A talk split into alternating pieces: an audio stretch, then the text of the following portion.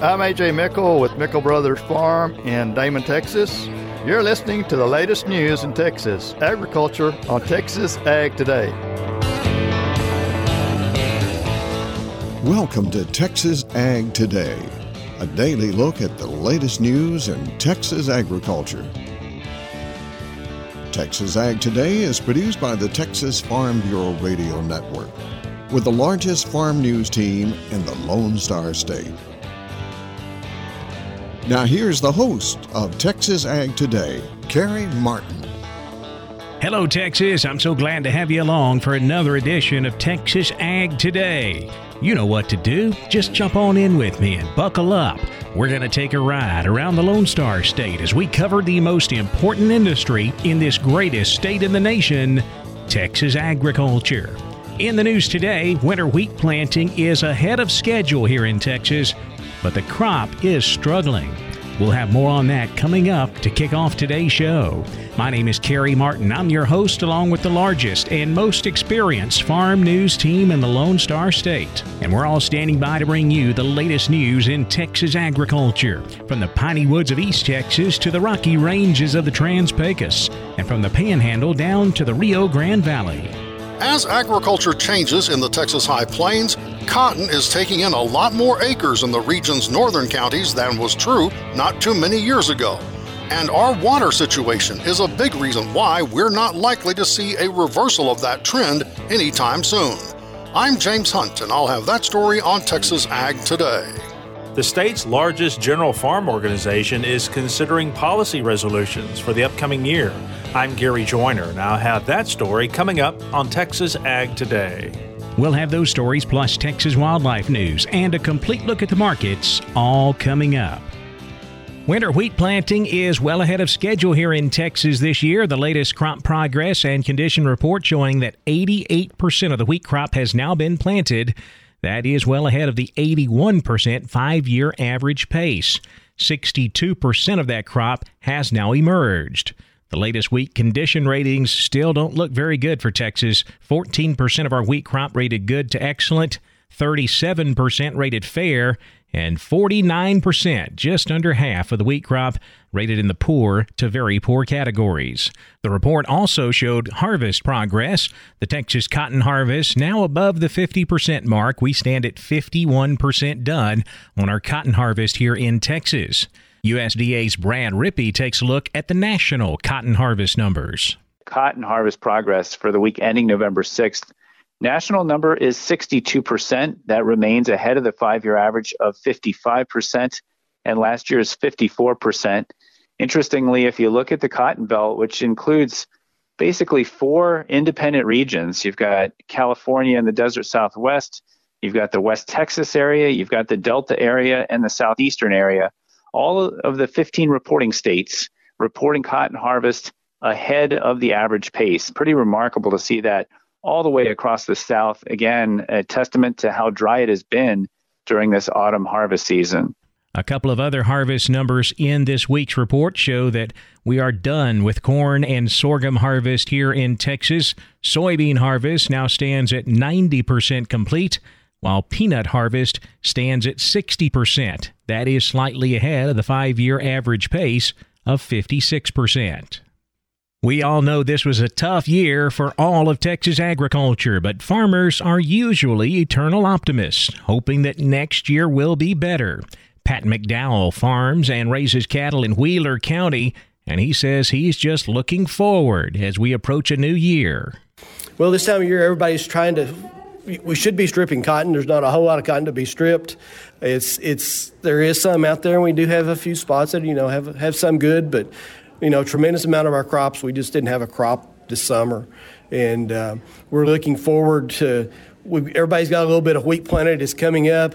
There's been some spotted showers, and we're just kind of hoping the uh, cattle business, the the grazing, you know, we may be able to turn on some wheat here in a few weeks, and we'll see what that. But hey, we're farmers and ranchers. We're going to be optimistic, and it's got to be a better day. Pat McDowell of Shamrock in Wheeler County. Cotton is becoming a more popular crop in the northern Texas panhandle. James Hunt tells us one reason for that is water. Not too long ago, cotton was kind of a novelty in the northern reaches of the Texas High Plains, but as time's gone by, cotton, which has long been grown in abundance in the South Plains, has truly become established in the Texas Panhandle. And Texas A&M AgriLife agronomist Jordan Bell doesn't see that changing despite some challenging seasons in recent years. Even though we do consider cotton to be a relatively new crop for the Texas Panhandle, we have seen our cotton infrastructure respond to producer planting and producer production in this region. That's with our gin potential, with the cotton storage capacity, and just the infrastructure that has been built across this region. And producers are planting cotton not just because of market prices, but because cotton fits well in our rotations and has allowed producers to extend limited irrigation supplies. When we look at the irrigation capacities that producers have today, they no longer have the ability to irrigate corn at high rates and especially grow corn on corn the way they might have 15 or 20 years ago.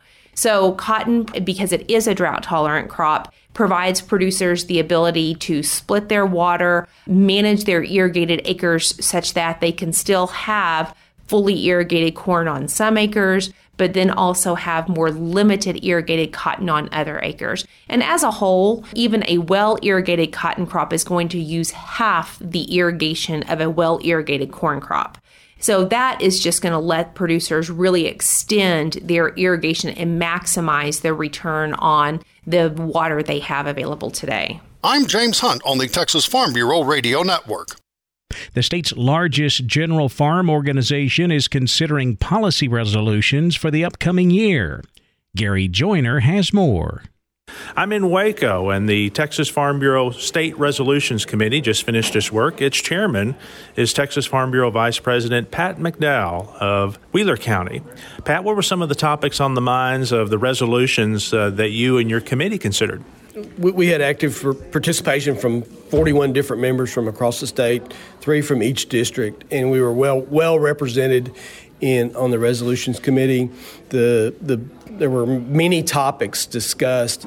Uh, we went painstakingly through the policy books, and you know make sure what our policies were and what the new ones were coming out. We talked about tax abatements. We talked about solar. We talked about renewable energy, uh, support for ethanol, and just many other transportation issues, animal health issues. There was just a, a myriad of uh, resolutions that came through. They were all very topical, they were all discussed at length, they were all looked at, and they will be presented to the state convention for the body's. Uh, approval or disapproval of these. So that's the way Farm Bureau works. It's the grassroots level.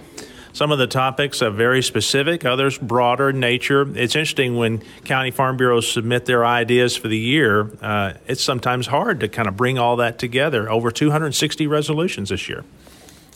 Sure, and and we discussed. I mean, we looked at every viewpoint of everything sent in. I mean, we compared them side by side of going, okay, why is this county saying this, and why is the other one? In in many of the cases, it, they have the same idea, and it's good for agriculture. It's good for Texas agriculture. And we hope the resolutions committee, as a body, we've, we've combined them together. We deleted, we made them a little simpler to look at for the for the state convention. You asked for a show of hands of who was at their first resolutions committee meeting, and at least half, if not more, raised their hand. Is that good for the organization? Oh, absolutely. It's good. I mean, there was more than half of people. This is the first time I've ever served on resolutions. And I guarantee you, every one of these ladies and gentlemen walking out of here, uh, for their first time, they had their eyes open and they have to be saying, you know, this Farm Bureau thing is really a grassroots, this is what we do. We do what they say we do and I got to participate in that. So yeah, it's kind of a cool thing. What happens next? The ideas uh, brought forward by this resolutions committee. Where do they go next, and uh, how will they then be considered by others? The the resolutions have been have been combined. We've read them through the entire resolutions committee twice, and made a few corrections here and there, clarifications and they will be presented at the state convention here in on December the first. And uh, the entire body of Texas Farm Bureau membership will vote on it. So much of 2022 was about hardship for many farmers and ranchers, drought, high inflation, high input costs. But this group really seemed to be looking forward, looking ahead, not talking about the issues maybe that uh, preoccupied so many during the year, but what can we do going forward to make things better?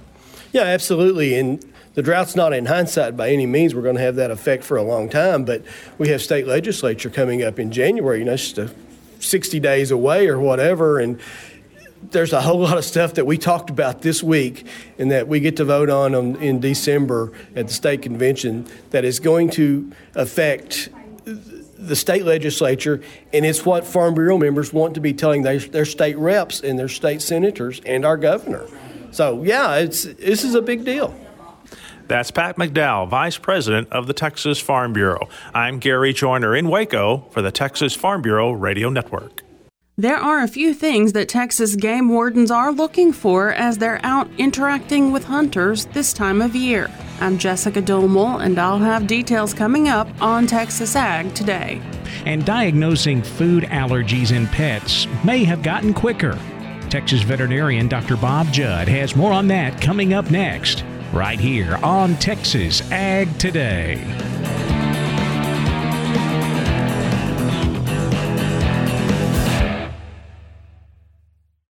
Support comes from the Texas Tribune, a nonprofit news organization hosting a multi day complimentary event exploring the future of rural Texas, discussing what's next for education, broadband connection, healthcare, the rural economy, and more. November 17th through the 18th in Lubbock on Texas Tech University's campus and streaming live online. More at texastribune.org/events. We're keeping you informed on everything happening in Texas agriculture on Texas Ag Today. Diagnosing food allergies in pets may have gotten quicker. Dr. Bob Judd tells why. Pet allergies are extremely common in Texas, and there are basically two types, including inhalant allergies and food allergies. Inhalant allergies are by far the most common and can be diagnosed with a skin test to determine which allergens are causing the problem. However, food allergies do occur, and regardless of what you read online, food allergies cannot be accurately diagnosed with a blood or skin test. Diagnosis of a food allergy requires feeding a special veterinary only food to your pet, and the food trial historically requires 8 to 10 weeks of feeding the special food. During the trial, the pet cannot eat any other food like treats or table scraps, or even flavored medication like heartworm preventatives. For this reason, you can see that the longer this test takes, the less likely most owners consent to doing a food trial. The food for the trial is more expensive than other foods as you cannot just change foods to another brand, as this will not be effective. So, shortening the food trial may allow more folks to consent to performing the food trial, as it will be easier and less expensive. Dr. Allison Diesel from Texas A&M reported on a study published in the Journal of Veterinary Dermatology in which 53 dogs were tested. All dogs were placed on prednisone for two weeks to stop the allergy symptoms and were at the same time placed on a hypoallergenic food.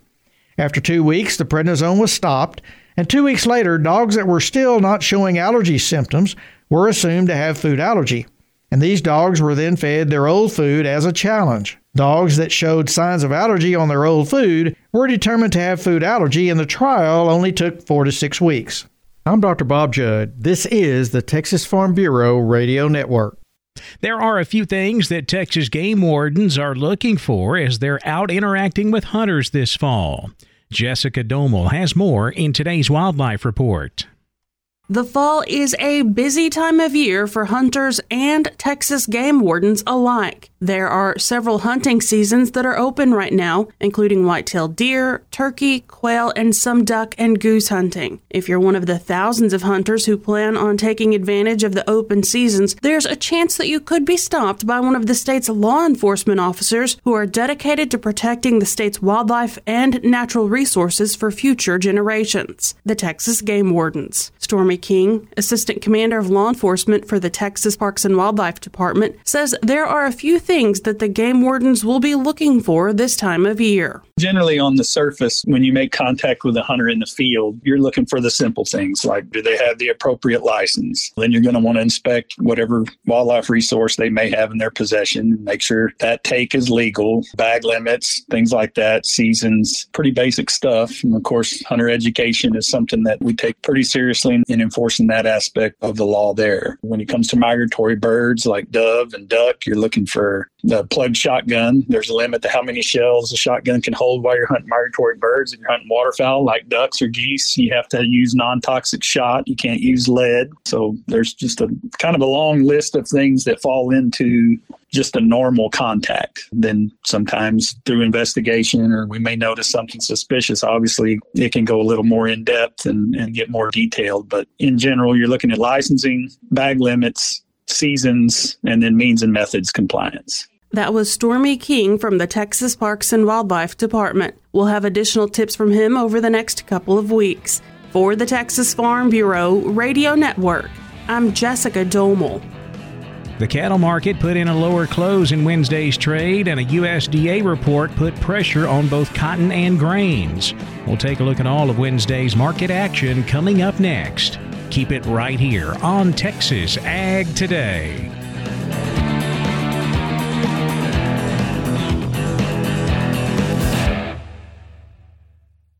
Texas Farm Bureau has served farm families in rural Texas for nearly 90 years. We're pleased to offer new affordable health care coverage choices for all Texans through Texas Farm Bureau health plans. You do not need to be a member to inquire and apply. Plans are available anytime. There is no open enrollment period. Our United Healthcare Choice Plus network of providers is one of the largest available. For more information about the different plans, how to apply, or to get a quote for you, your family, or your small business, visit tfbhealth.com. We're giving you the market information you need on Texas Ag Today. We had a lot of red ink across the board in the agricultural markets on Wednesday. Live and feeder cattle both ending in the red. December live cattle dropped $1.47, 151.57. February down 62 cents at 154.15, while April was down 47 at 157.77. Same story on the feeder cattle market. November feeders down 55 cents, 177.72. January feeders down 25 at 179.65. March feeder cattle down 35, 181.80. Cash fed cattle market still quiet for the week. Feedlots here in the south asking 152. Boxed beef prices lower on Wednesday. Choice down 12 cents, 264.82. Select down 5 at 236 even. Now let's check the auction barns. We're walking the pens with Larry Marble. Seth Crane and his dad Butter own and operate Union Commission Company Hondo Livestock. Seth, how was your Monday sale? I uh, ended up with 560 head of cattle. Uh, as far as the cow run, probably had somewhere around 65, 70 cows. Uh, about steady money with what we had there last week. You'd sell those packer cows on the lower yielding cows anywhere from 40 up to 58. Uh, the better cows bring anywhere from 68 up to 77. On our packer bulls from 65 to 97. And had a handful of bred cows bring 730 up to nine and a half. And quite a few of those little whipback cows, uh, type cows, are bringing over a dollar there today. Calf and yearling market, the very front end of the cattle, I thought continue to sell well, probably on the heifer end better than they had. If cattle are just a little bit plain or something, they can be really cheap, not reflected in this market report. Your two to four weight steers, $1.40 up to 182 two to four weight heifers, 122 up to 162. Um, four to five weight steers, $1.45 to 178. Four to five weight heifers, 128 to 162. Five to six weight steers, dollar 38 to 166 five to six weight heifers, 122 to 153. Six to seven weight steers, $1.28 to 147. Six to seven weight heifers, 112 to 148. Your seven to eight weight steers, 110 to 132. And seven to eight weight heifers, $1.02 to 128. So uh, still a good good market out there on the very good cattle. Uh, thought it was pretty good today. If anybody has any questions, feel free to reach us 830-741-8061. Get me on my cell phone 210-288-3960. And for updates and information, visit us on Facebook or HondoLivestock.com. Thank you, Seth. Neighbor, that's our livestock auction market report for today. We'll see you next time right here as we walk the pens. I'm Larry Marble for Texas Ag Today. Thanks, Larry. Back over to the futures market now, where lean hogs finished mixed in Wednesday's trade. Nearby December was down 30 cents at 85.27. February hogs up 65 cents, 89.15. Class 3 milk was higher. November milk up 2 at 20.90 a hundredweight. December milk up 53 at 21.50 a hundred. The cotton market closed lower following the USDA World Agricultural Supply and Demand Report released on Wednesday morning. USDA increasing the U.S. cotton crop by 220,000 bales up to 14.03 million. Also, domestic carryout increased to 3 million bales. World carryout lowered about 600,000 bales due to production losses in Pakistan and Australia. December cotton down 118 points to close at 86.50. March cotton down 101, 84.73. December 23 cotton down 36 at 78.15. Corn and wheat both reacting negatively to the USDA report. On corn, they increased the size of the corn crop up to 13.93 billion bushels. That was up 35 million from last month's estimate. Somewhat negative for the corn market as December corn dropped 3 cents, 664 and a half, March down 3 and a quarter at 670 and a half. We saw double digit losses in both hard and soft wheat Wednesday, but that's a bit of a head scratcher. The USDA report was actually friendly for the wheat market. USDA reduced its estimate of U.S. ending wheat stocks from 576 million bushels down to 571. That is the lowest in 15 years. But despite that, we saw a drop in both wheat markets. December Kansas City wheat down 15 and three quarters, 930 a bushel. December Chicago wheat down 21 and a quarter at 806 and a half. In the energy markets, December natural gas down 21 cents, 592. December crude oil down 315 at 85.76 a barrel. The financial markets lower Wednesday afternoon. The Dow down 630 points at 32,521. The Nasdaq down 250, 10,365. The S&P down 77 at 3,750. That wraps up our look at the markets, and that wraps up this edition of Texas Ag Today. My name's Carey Martin. Hope to see you back here next time as we cover the most important industry in this greatest state in the U.S. of A. Texas agriculture. Thanks for listening to Texas Ag Today. Be sure to subscribe to our podcast on Apple Podcasts, Google Podcasts, or Spotify. For more Texas Ag news and information, check out our website at texasfarmbureau.org or tfbradio.com. Texas Ag Today is a production of the Texas Farm Bureau Radio Network.